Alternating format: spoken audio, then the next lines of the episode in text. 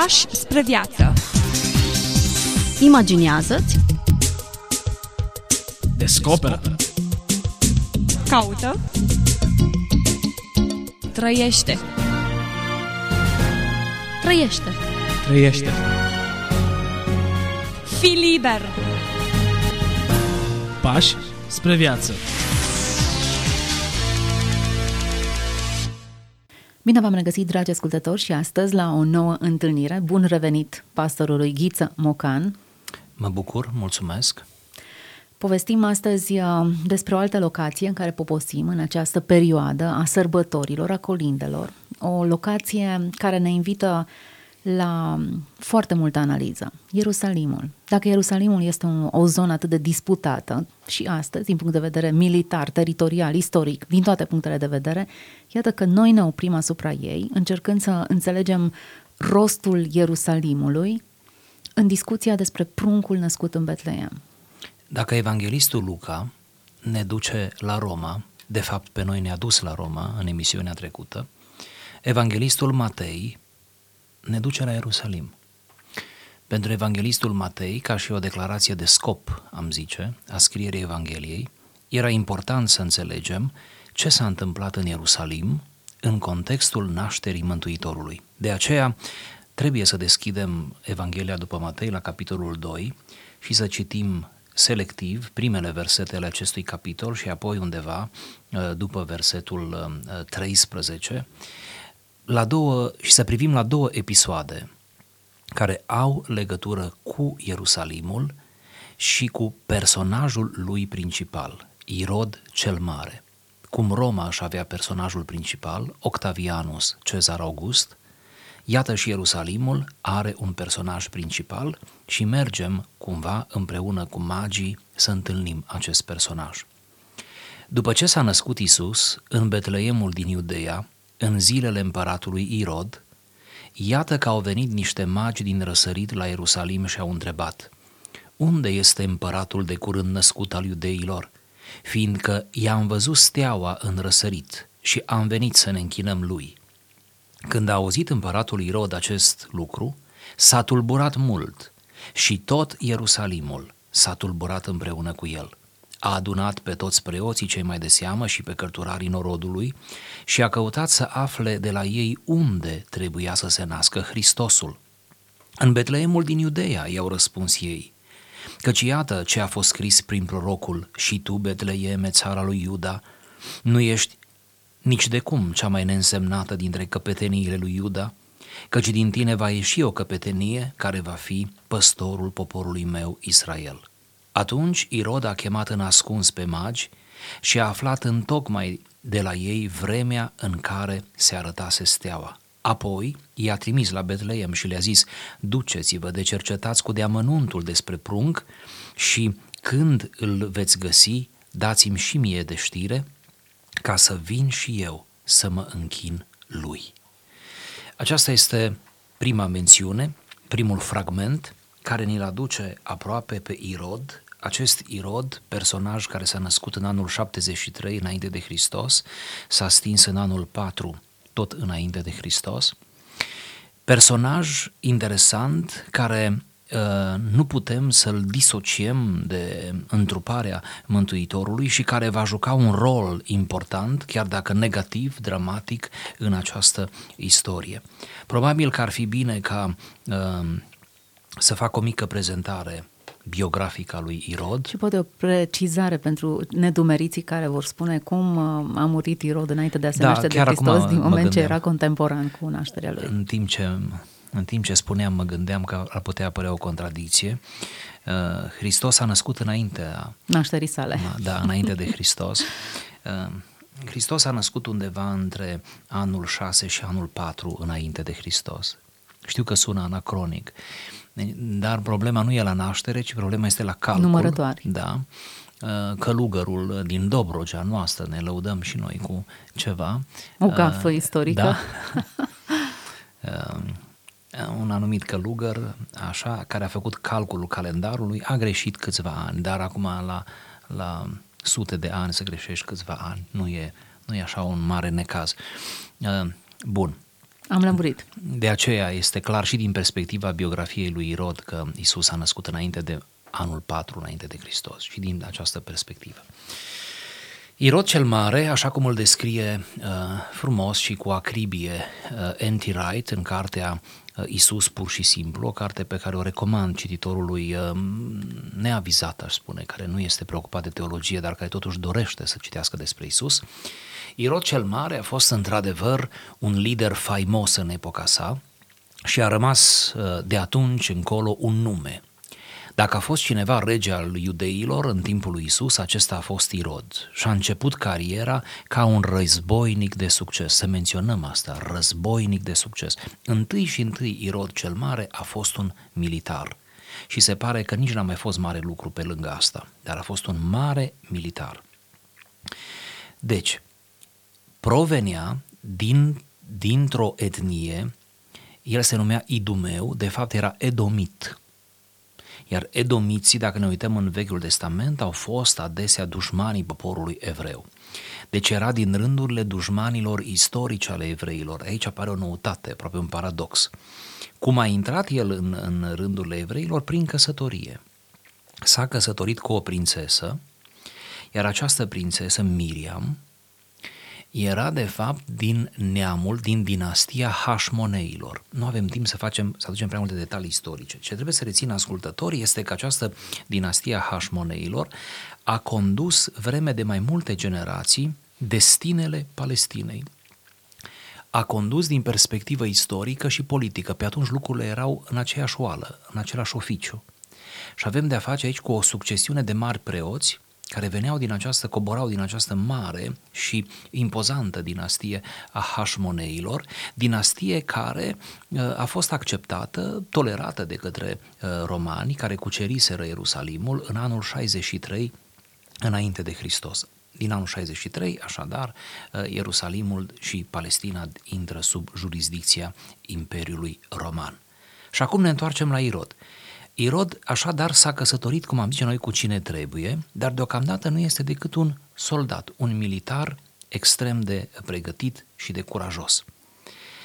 Survine în acea epocă, da, undeva după anul uh, 44, undeva în jurul anului 40 înainte de Hristos, o, uh, cum să zicem, o provocare militară, adică parții Imperiul Part sau uh, uh, regiunea aceea numită a parților, Irakul, Iranul și Afganistanul de astăzi, atacă Palestina, doresc să cucerească Ierusalimul și parții când au încercat acest atac au dorit de fapt să uh, rupă o bucată din Imperiul Roman. Ei, de fapt, atacau Roma, pentru că oricine ataca un teritoriu de sub jurisdicția romană, ataca, de fapt, Roma. Moment în care se remarcă, precum un erou autentic, Irod cel Mare, care ar fi Irod cel Mare. Luptă împotriva parților, obține o victorie răsunătoare, atât de răsunătoare încât s-a auzit până la Roma, iar după această victorie, cezarul, bineînțeles, că trebuie să-l premieze într-un anumit fel, și îl premiază transformându-l sau îngăduindu-i să fie rege al iudeilor. Se înțelege că acest rege trebuie pus între ghilimele, pentru că împărat era unul singur, era la Roma, era uh, Octavianus, dar uh, era un rege care uh, uh, avea jurisdicția aceasta a unei provincii uh, din Imperiul uh, Roman. Bun, de ce a făcut uh, Roma gestul acesta? Să oferim două răspunsuri punctuale pentru că politica Romei era de așa fel încât după ce se cucerea o provincie, se punea un guvernator local.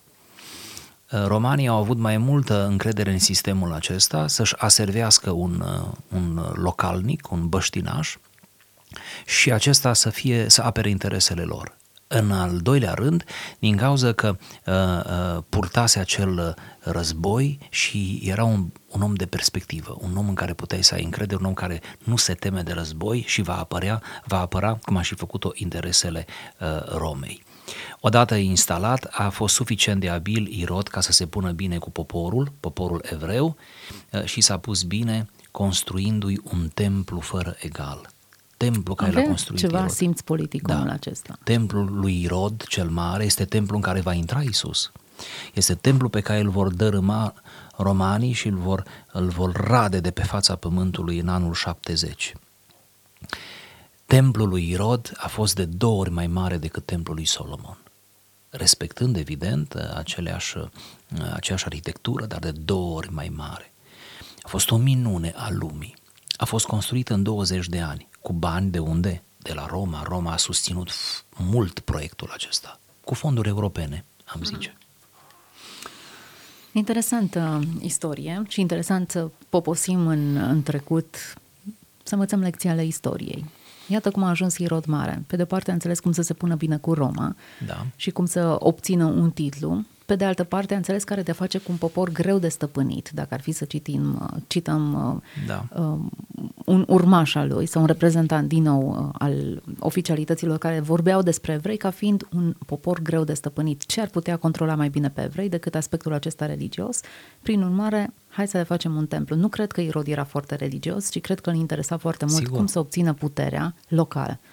Și a reușit. Și a reușit. Proiectul lui a fost un proiect reușit. Pe de altă parte, să spunem și cealaltă parte a monedei, uh, Irod a fost un om lipsit de scrupule, lipsit de orice fărâmă de moralitate, uh, a ajuns, dacă n-a fost dintotdeauna, cel puțin a ajuns un paranoic. Uh, gândiți-vă că Miriam, soția lui, prin care el a ajuns să aibă un nume totuși, da?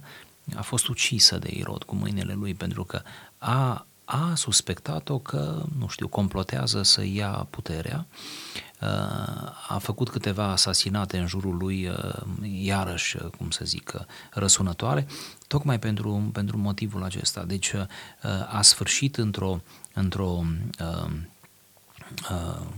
într-o stare, din punct de vedere moral, din punct de vedere spiritual, psihic chiar, îngrozitoare. Ce se întâmplă oare cu liderii aceștia? Nu știu, poate că ar trebui studiate aceste cazuri, nu mă îndoiesc că specialiștii studiază, nu mă îndoiesc că psihologia își ia exemple din istorie, uh-huh. dar poate ar trebui și cei care cochetează cu viața politică, cu puterea politică, uh, nu spunem să nu, să nu fie politicieni, trebuie să cineva să se ocupe de treburile polisului, nu? Ale cetății. Să dea Dumnezeu să fie din aceea bun, din aceea moral, din aceea cu bun simț, cu care nu uită de unde au plecat. Dar um, există până la urmă un risc al uh, puterii care ți-a mințile. Interesant că ori de câte ori puterea a fost asociată cu imoralitatea, a rezultat alienarea, nebunia da. până la urmă urmei. Da. Pentru că în istorie nu sunt foarte mulți uh, lideri atât de plini de putere care își păstrează moralitatea, dar cei care și-au păstrat-o sunt întregi la minte până la final. Da, și chiar înțelepți. Exact. Și ne-au lăsat uh, puțini, dar ne-au lăsat scrieri uh, superbe. Uh, Giovanni Papini, pe care l-am citat și în emisiunea trecută, spune într-o sinteză despre Irod cel Mare, desfrânat, bănuitor, nemilos, lacom de aur și de glorie, nu-și mai găsea loc nici în casă, nici în Iudeea, nici în sufletul său acest soldat de rând ajuns o mare, acest arab cioplit în pripă, râvnise să-i împace pe Elin cu evrei ca să-i câștige de partea sa, izbuti să-i cumpere pe decăzuții urmași ai lui Socrate, care ajunseseră să-i ridice o statuie chiar în Atena, dar evreii îl urâră totuși până la moarte. Zadarnic o rândui Samaria și rezidi templul din Ierusalim. Pentru ei n-a fost până la urmă decât un păgân și un uzurpator. Să încercăm să înțelegem puțin rolul pe care l-a avut Irod în um, scena aceasta întrupării Fiului lui Dumnezeu. Da, așa cum spuneam în emisiunea trecută, dacă evanghelistul Luca îl pune în antiteză pe Hristos, pe pruncul Hristos, născut în Iesle, cu Octavianus, evanghelistul Matei operează o altă antiteză. Antiteza dintre Domnul Hristos și Irod. Irod, stăpânul local, sau cum să zicem, stăpânul provinciei. Irod, regele, căruia îi se permite foarte mult, iar romanii i-au dat mână liberă, pentru că apăra foarte bine interesele Romei. Iar pe roman doar atât îi interesa. Asta ca să vedem puțin și despre neajunsurile actului politic. Cred că aici avem din nou o antiteză. Antiteză pusă în evidență de frumoasa întâmplare cu magii care ajung la Irod uh, și îl întreabă unde este împăratul de curând născut. Aici vedem întâlnirea dintre inocență, naivitate, naivitatea oamenilor culți, naivitatea erudiților. Știți că erudiția are o doză substanțială de naivitate? Știți că un om cu cât este mai mult cu capul în cărți, ca să nu zic cu capul în stele, precum magii, um, nu prea cunoaște bine discursurile și uzanțele și ușor um, cade în tot felul de greșeli um, din acestea politice. politice. Magii sunt de o sinceritate, este sinceritatea omului deștept, sau cum să spun, înțelege ce zic, sinceritatea omului cool, sinceritatea omului care chiar crede în, în neprihănirea informației și a revelației și a, a ceea ce el înțelege. Uh, unde este pruncul, nu? Împăratul, iertați-mă, împăratul de curând născut al iudeilor. Moment în care Irod se tulbură, și auziți un detaliu, tot Ierusalimul s-a tulburat împreună cu el. Eu dacă mă supăr sau mă tulbur, eu fiind din Oradea, totuși să precizăm, uh, am observat ceva. Nu se tulbură toată Oradea odată cu mine. Rămâne totuși... Rămâne tulburarea mea maximă, o răspândesc prin familie, dar e o, o treabă foarte restrânsă. Ca să-l înțelegem pe Irod, putem să privim și acest lucru. Când Irod se tulbura, se tulbura Ierusalimul. Când Irod se bucura, se bucura Ierusalimul. Era un Ierusalimul. Este un oraș care trăiește prin Irod, cum Roma trăia prin Octavianus. E greu să ne imaginăm noi asta în condițiile în care trăim în epoci moderne, în care bucuria primarului nu se răsfrânge asupra orașului Oradea, nici necazul lui sau tulburarea lui. Atunci erau cu totul alte vremuri, pentru că în jurul lui Irod apar personajele uh, acelea aservite într-un fel, mari preoți, apar cărturarii, apar toți sfetnicii aceștia din zona religioasă, filozofică. Uh, din jurul lui Irod și se duc la cărți nu? și constată în cărți, da, în Betleemul din Iudeea, nu? la care cărți? Se duc la cărțile vechi testamentale, la profeți, acolo trebuie, a, și atunci Irod se comportă cu viclenie și spune, mergeți și aflați despre prunc, veniți să-mi dați și mie de veste ca să mă duc să mă închin lui. Iată cum avem aici un lanț al slăbiciun, slăbiciunilor, iată spectacolul ipocriziei. Iată un irod care nu are nimic cu Dumnezeu și nu va fi avut vreodată, dar care încearcă să pună mâna pe, pe, pe pruncul Isus, văzând în el un pericol. Iată din nou o luptă, iată din nou o antiteză, iată din nou o concurență, iată pe cei doi aruncați din nou pe ringul istoriei. Și iată cum uh, mirajul puterii îl face să ignore ceea ce ar fi putut da cu adevărat pacea și bucuria. Irod, se pare că întâlnirea dintre Irod și magi nu a fost chiar așa privată din moment ce toată cetatea s-a tulburat. Pe undeva s-au scurs informații, mai mult decât preoții care au fost puși să cerceteze. Ceva, ceva a răsunat acolo, nu aveau preză nici Facebook în acea perioadă. Prin urmare, se pare că magii nu au venit ca o delegație discretă care s-au strecurat pe ușa din spate a palatului și au căutat informații, ci ei chiar au venit să vadă un rege da, acolo. Da, chiar, chiar procesiunea Uh, sau, cum să zic, cutumele vremii de a intra în audiență la Irod, presupunem că, că, cum să vă spun, au fost destul de laborioase, adică ei chiar au venit oficial sau au avut o exact. întrevedere oficială, așa să ne imaginăm, da, cu Irod și atunci cumva cazul devine un caz public. E bine, dacă Octavianus își luase câteva titulaturi pe care îngerul le-a atribuit lui Hristos, salvatorul, mântuitorul, vi s-a născut un mântuitor, Uh, se pare că Irod a luat un alt, uh, o altă titulatură, cea de rege al iudeilor. Nu uităm că pe crucea lui Hristos au da. scris exact acest lucru. Tocmai urma să fac această paralelă. E corect să o facem. Din nou avem asemănări derutante nu? Izbitoare. Pe de altă parte, darurile pe care magii le aduc uh, sunt daruri care ușor puteau fi aduse lui Irod, adică, mă înțelegeți, omenește vorbind, ușor puteau fi atribuite lui Irod. Gândiți-vă că Irod nu era mare preot, dar prin faptul că a zidit uh, templul, era ctitorul templului, ctitor nu e puțin lucru. Era uh, creierul din spate, era managerul, era uh, uh, omul care a revoluționat prin rezidirea templului, a revoluționat viața religioasă iudaică, ceea ce nu este puțin lucru, care a creat o infrastructură care, într-adevăr, imoral și fără Dumnezeu, dar este tolerat și este adulat uneori în mod oportunist, pentru că a știut uh, să creeze un simbol. Templul era mai mult decât o clădire. Și um, dacă templul îi conferea o calitate specială, nu de preot, pentru că nu avea cum, era un, un păgân, nu avea cum să intre în uh, structura asta, dar era privit un erou din punctul acesta de vedere, um, faptul că el, e, el se bucură de statutul privilegiat de a fi numit rege al iudeilor, în condițiile în care ei erau sub ocupație romană, împăratul era unul singur, iată că se naște acest rege nou concurent. Concurează în primul rând cu funcția lui, fascinația pentru funcție nu îl va lăsa să îl găsească cu adevărat pe Hristos.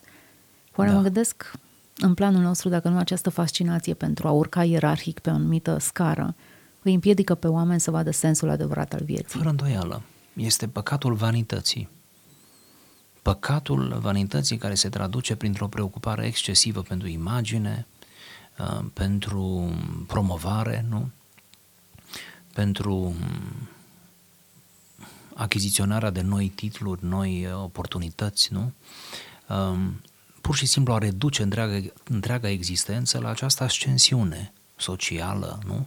Uh, politică, uh, de, de dobândire a avantajelor și a puterii. Omul este fascinat de putere. Se și spune că un om sărac dorește bogăție. Odată ce o are, nu mai merge mai departe, el vrea influență. Deci el vrea putere, până la urmă toți tindem spre putere. Spre putere, într-un fel sau altul, mai mult sau mai puțin conștient. Aceasta este și promisiunea multinaționalelor. Mai mult decât beneficii materiale, care sunt un pachet destul de atractiv, da. dar principala miză este ascensiunea ierarhică, faptul că da. poți să promovezi. Și nu vedeți cum sunt împachetate toate aceste oferte de carieră sau carieristice? Așa sunt împachetate, cu cuvinte filozofice frumoase Uh, se spune, e mai mult decât un salariu mai mare. Este o stimă de sine crescută. Ați văzut cum oamenii sunt atinși în forul lor interior.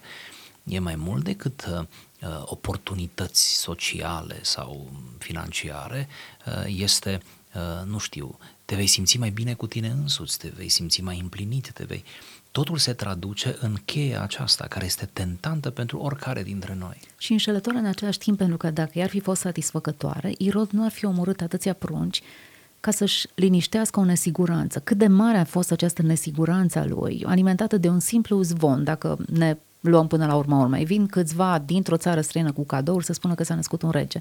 Nimeni în toată cetatea nu știa despre așa ceva. Uh, de ce acest zvon i-a stârnit o neliniște paranoică aproape? dacă funcția, titulatura, succesul politic, militar nu conferă sau nu i-au conferit siguranța care ar fi trebuit să-i o confere. Iată paranoia. Matei 2 cu 16. Atunci Irod, când a văzut că fusese înșelat de magi, s-a mâniat foarte tare și a trimis să omoare pe toți pruncii de parte bărbătească de la doi ani în jos, care erau în Betleem și în toate împrejurimile lui. Potrivit cu vremea, pe care o aflase în tocmai de la magi. Aici este o progresie a răului. Dacă în primul episod am văzut tulburarea lui Irod, iar cuvintele grecești folosite aici sunt elocvente, tulburare este iritare, este doar tulburare suficientă, dar oricum e o tulburare, o, o nesiguranță, da, o, o, l-a scos din ale lui. Aici deja avem o, mânie, o mânie, o mâniere, o, un, un moment de, de răzbunare și iată-l pe Irod. Acesta e Irod. Asta e spectacolul care ni-l oferă.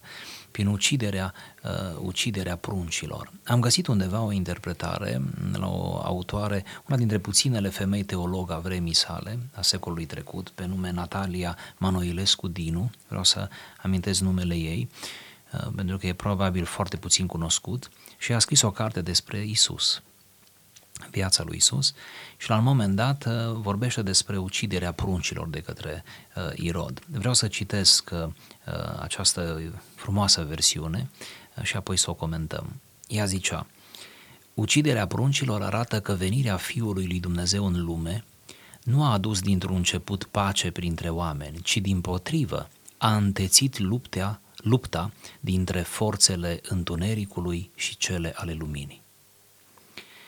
Pruncilor uciși în Betleem le-a revenit misiunea de a muri pentru acela care a vrea să izbăvească neamul omenesc și să-l scoată de sub stăpânirea morții. Numai niște ființe neprihănite puteau fi jertfite în locul mielului cu M mare. Venit să ridice păcatul lumii și numai niște prunci nevinovați, purtători ai luminii paradiziace, care nu se ștersese de plin de pe chipurile lor, puteau sta împotriva forțelor răului, dezlănțuite prin mijlocirea lui Irod. Puterea întunericului, concentrată în Irod, omul tuturor crimelor, înfruntă chintesența purității, întruchipată de copiii străini de orice păcat. Faptul că aceștia au fost jertfiți în locul lui Hristos, cruțat spre a putea îndeplini lucrarea de răscumpărare a omului, în vederea căreia se întrupase, a făcut ca pruncia sau copilăria să devină o categorie axiologică. Hmm, interesant, copiii sacrificați în locul lui Hristos. Da.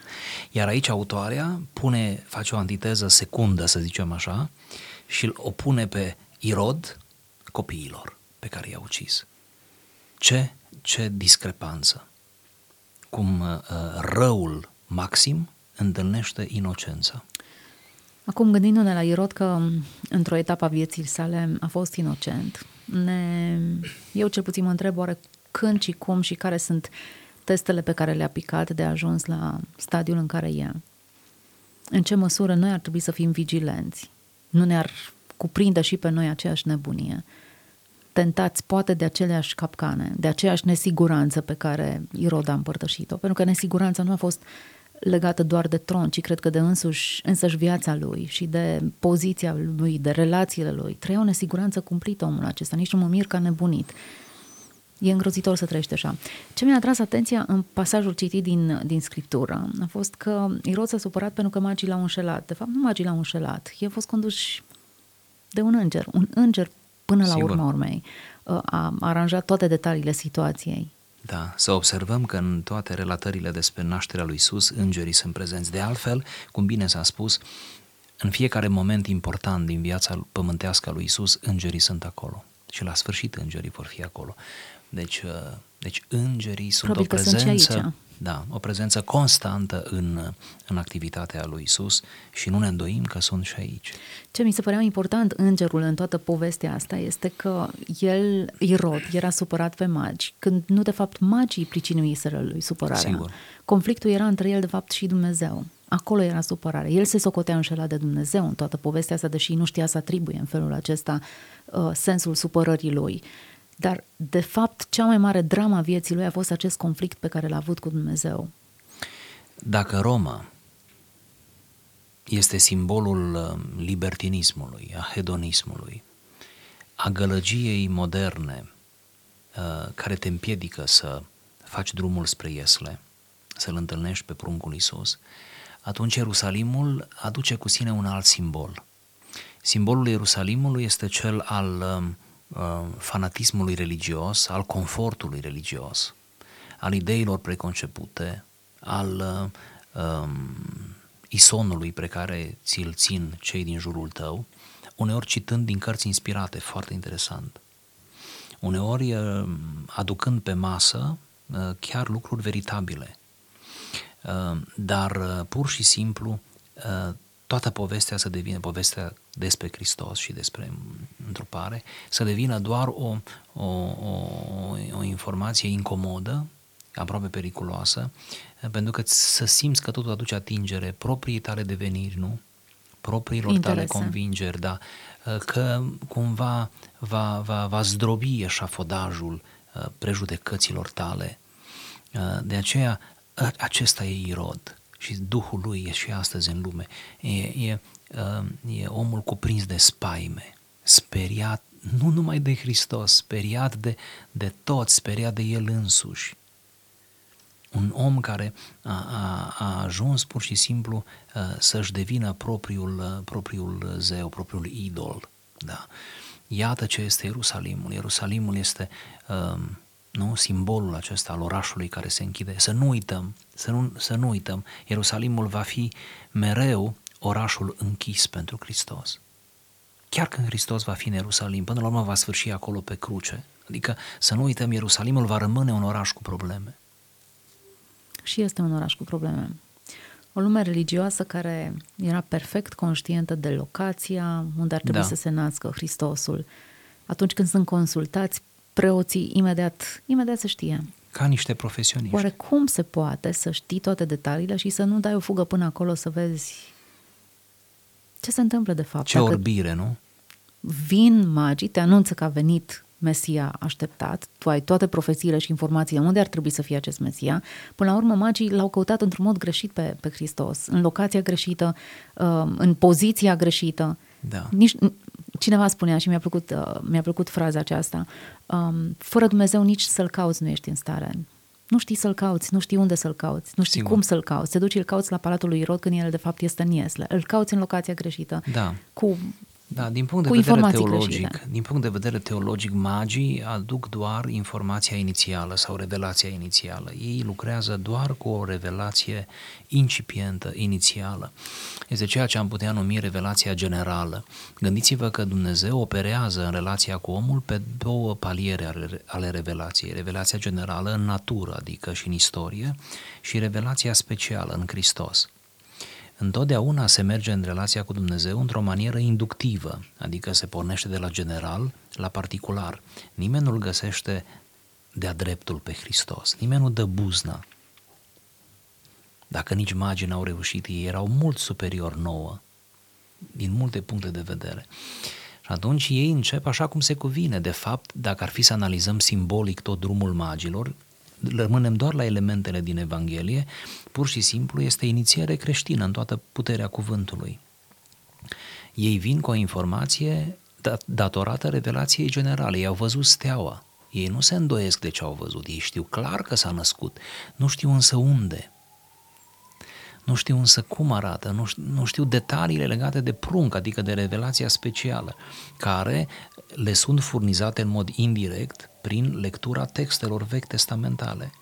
Deci magii, de fapt, uh, adună informație și folosesc informația și ajung până la urmă din nou călăuziți de stea uh, uh, la locul potrivit. Da? În vreme ce Irod, ce interesant, una dintre dramele Ierusalimului, atât de aproape Ierusalimul de Betleem și totuși atât de departe. Hmm. Chiar așa.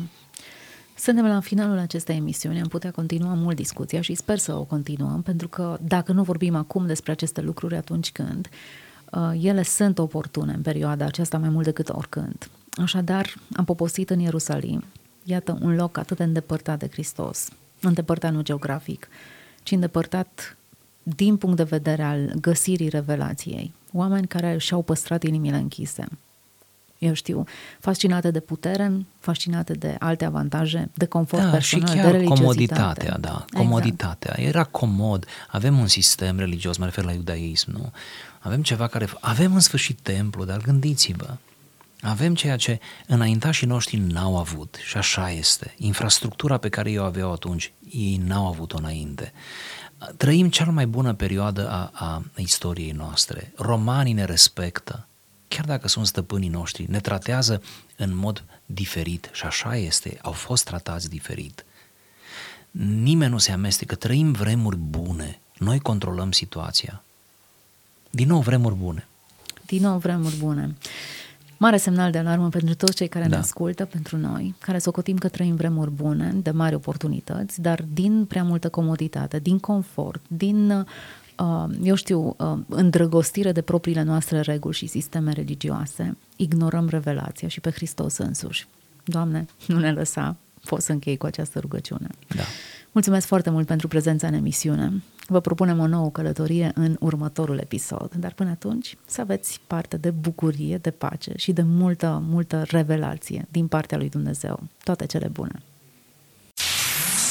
Pași spre viață. Imaginează-ți, Descoperă. Caută. Trăiește. trăiește! Trăiește. Fii liber. Pași spre viață.